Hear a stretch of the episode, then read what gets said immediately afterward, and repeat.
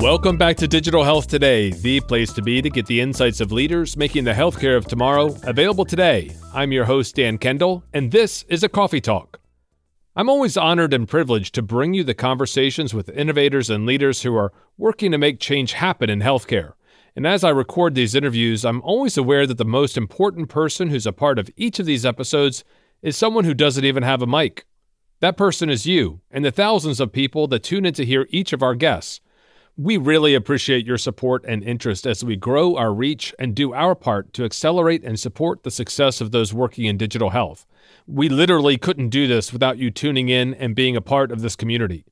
And another very important part of this community is made up of the partners and sponsors who help to support us. We're really pleased to work with some of the leading organizations in healthcare. And in this coffee talk, I invited two leaders from one of our sponsors to share some of their insights and expertise on one of the most important areas of healthcare right now. That's biomedical informatics. The University of Chicago Master of Science in Biomedical Informatics program goes deep into informatics methodology. It also teaches things like effective communication skills and how to manage complex biomedical informatics projects, something that's extraordinarily relevant right now and I'm sure will continue to be in the future. The program also teaches entrepreneurial and innovation skills across the various courses. With me in our virtual studio is Dr. Sam Volchenbaum and Dr. Cheng-Kai Kao to tell us more about the ways they're training and preparing the leaders we need for the healthcare of today and tomorrow.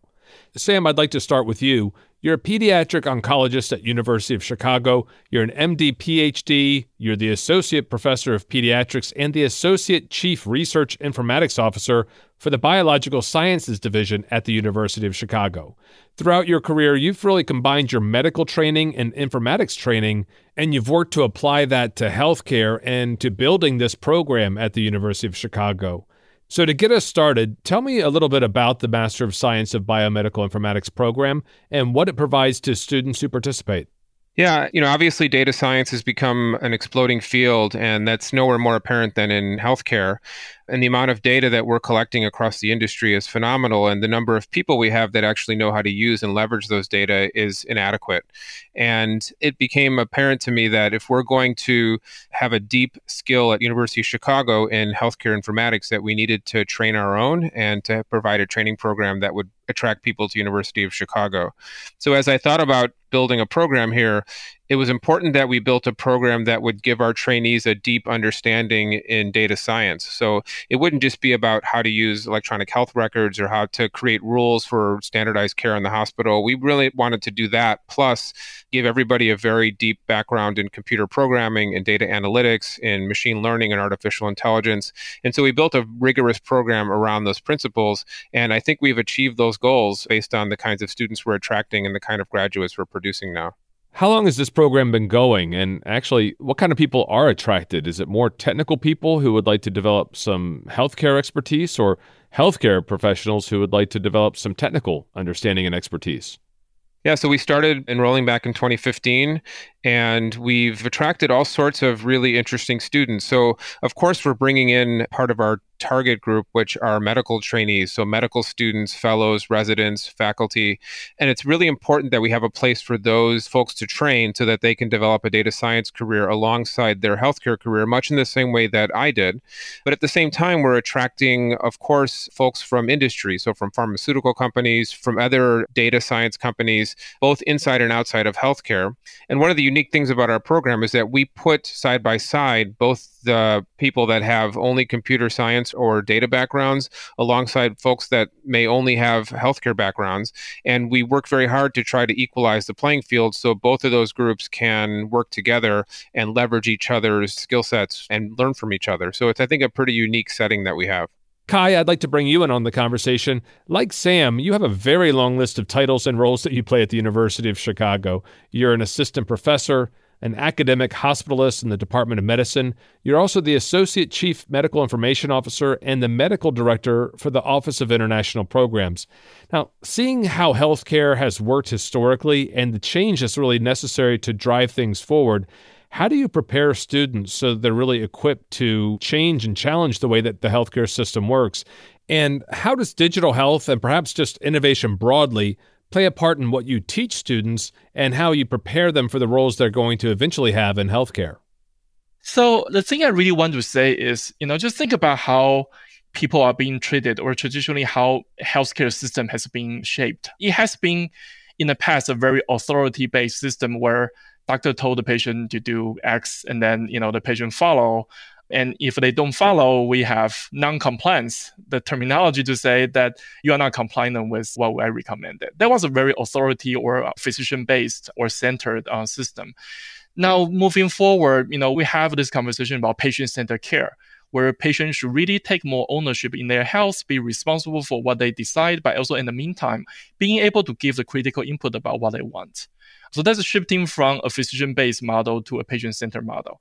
But I don't think we really have that model live and really applicable in real life until we have digital health. Because before we really have all the information in front of the patient, in allowing them to make informed decision, before we really have a scheduling system that's very familiar with them so they can, for example, schedule their appointment. Before we have a model where allowing them to participate in the decision of their treatment through the shared decision making model. How can we say it's a patient centered model? So I think the notion of digital health or also where I think informatics can really help in this angle is how do we redesign and rethink about the system should be done and then come up with these elements that's still missing in the current chain of communication and amend that system to make it in a way that's truly patient centered, patient leading, in terms of a lot of these medical decisions that's made to them.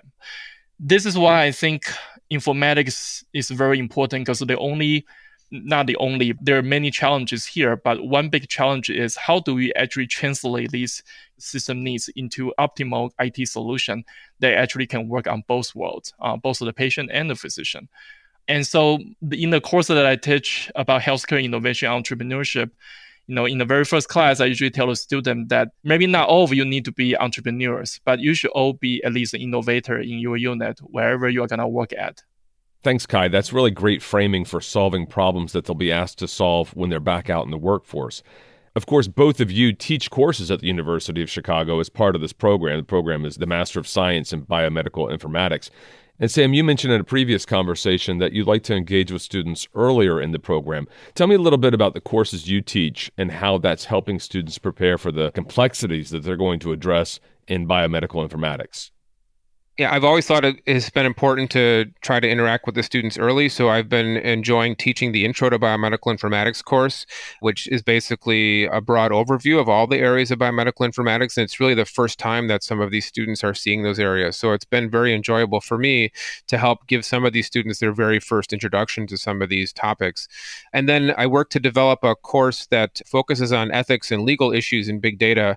And we look at a lot of really interesting topics and ideas across the entire spectrum spectrum of biomedical informatics about how we use data, how we leverage it, and some of the ethical and legal implications of those areas. Thanks, Sam. And Kai, similar question to you. What can you tell us about the courses that you teach and how those lessons are made most relevant and impactful for preparing leaders for a career in biomedical informatics? Yeah, so I teach two courses. One is clinical decision support, and that one is about how we use the computer system to help physicians make decisions. And the other course that I teach is healthcare innovation and entrepreneurship. This is the course where I teach students to cultivate potential digital health startups or entrepreneurship ideas, or even just innovation that they have in mind. So for both courses, I would say that I emphasize a lot about learning by doing because I really think that's the way to learn about how informatics is about. It's not through tests about multiple choice questions. It's really about uh, what did you pick up from the course and how do we apply that in the real world. So for both courses, they are asked to deliver a final project at the end of the 10 week course. It's a presentation. There are, of course, different requirements based on which course they are in.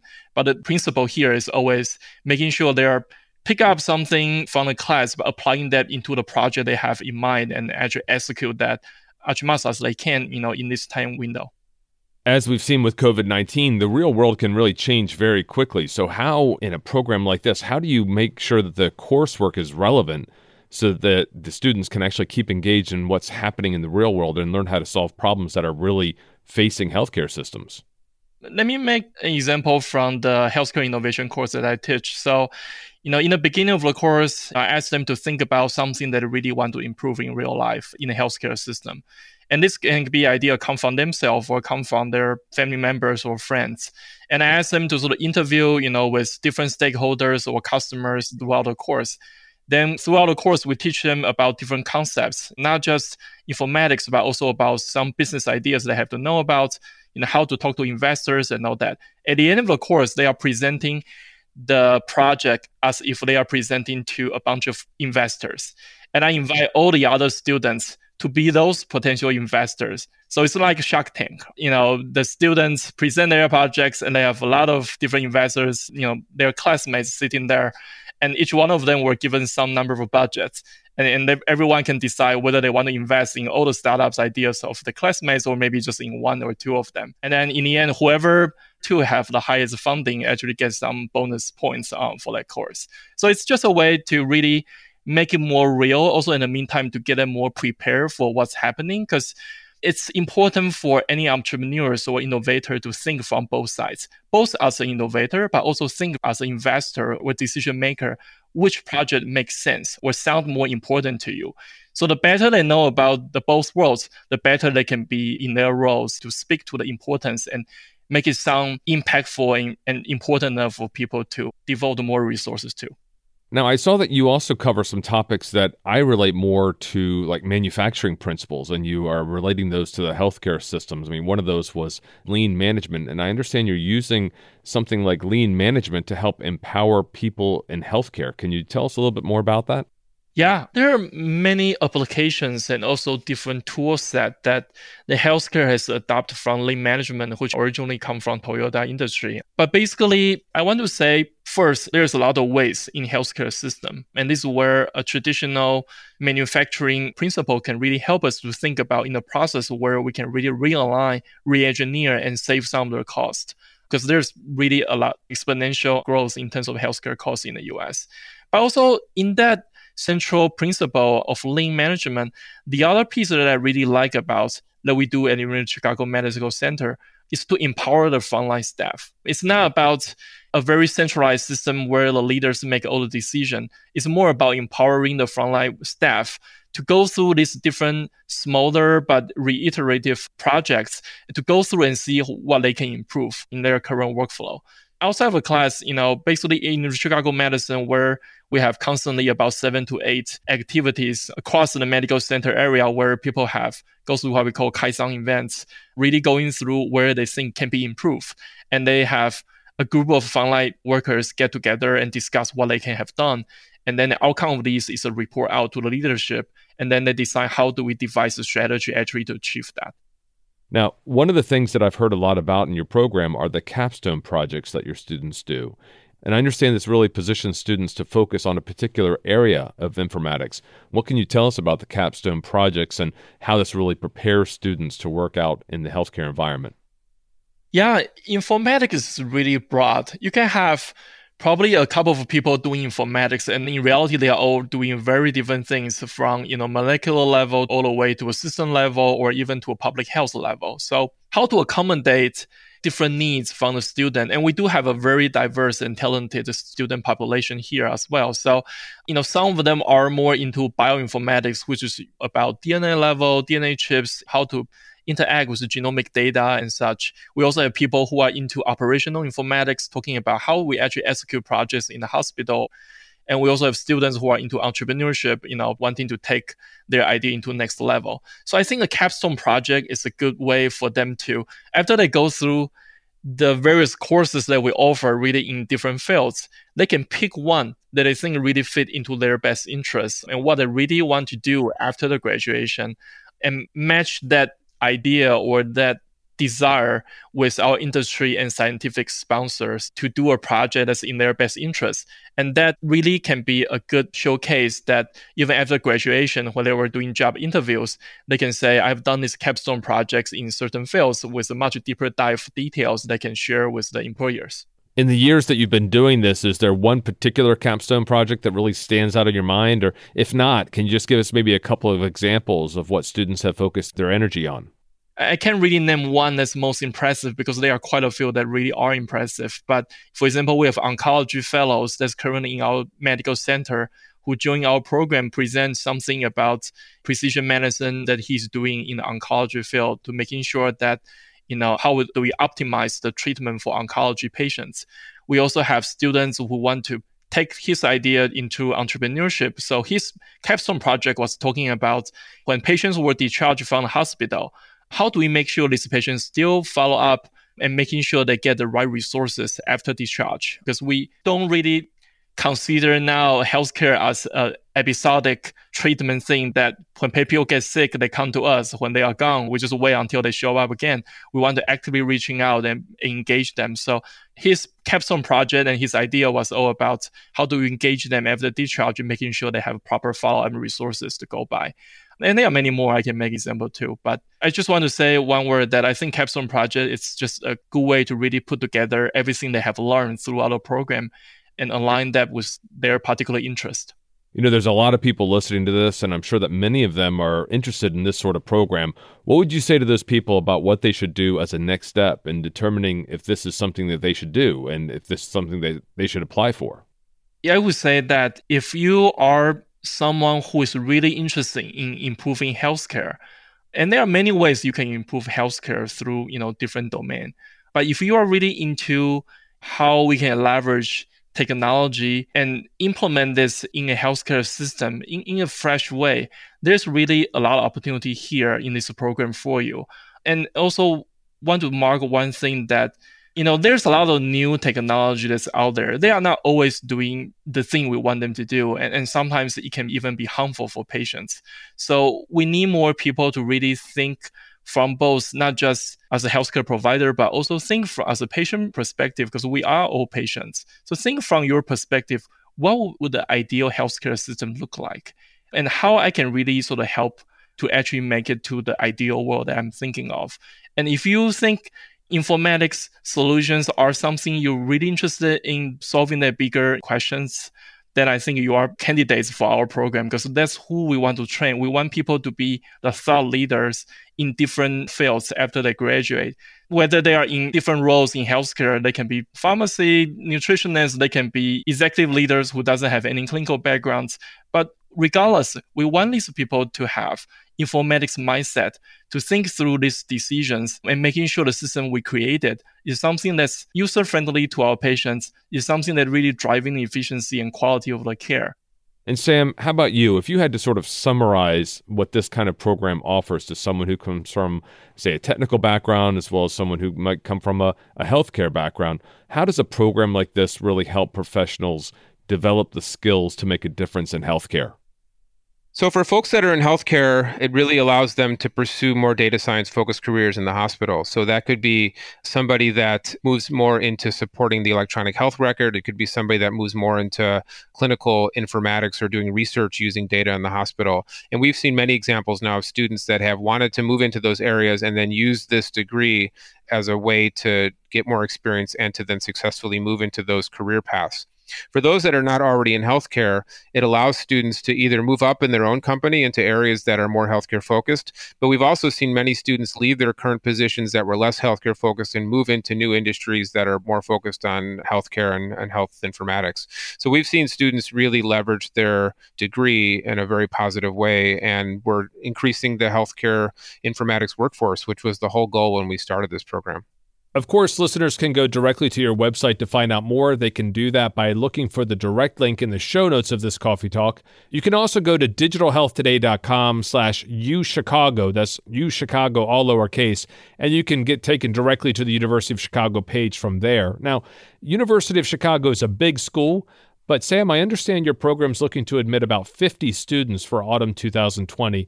From what I understand, the largest intake to date was 40 students, and that kept the class size to around 25 students. Sam, can you tell us anything more about that? We cap that for a good reason. We don't want to try to exceed our ability to give the students the right kind of individual attention they need. We certainly get far more applicants than we accept, but keeping the numbers relatively stable has been important to us so that we can continue to offer the high quality education that we've been doing. Well, Sam and Kai, thank you very much for all that you're doing to train and prepare the next generation of healthcare leaders, and also for taking time to share what you're doing with our audience. I really can't wait to hear about the next class that joins in September, and please do keep us posted. We're happy to spread the word about the success of your students and graduates. Now, listeners, as I mentioned, be sure to check out the links in the show notes of this coffee talk. You can find this on our website at digitalhealthtoday.com slash coffee talk. Coffee talk is all one word, all lowercase. You can also simply visit digitalhealthtoday.com slash uchicago, and you'll be taken directly to the University of Chicago Master of Science in Biomedical Informatics webpage. It's quite a mouthful to say, but it's really easy to find if you just go to digitalhealthtoday.com slash uchicago. That's the end of our coffee talk with Dr. Sam Volchenbaum and Dr. Cheng-Kai Kao of the University of Chicago, and that's all from me for now. Thanks for tuning in, and until next time, keep on innovating.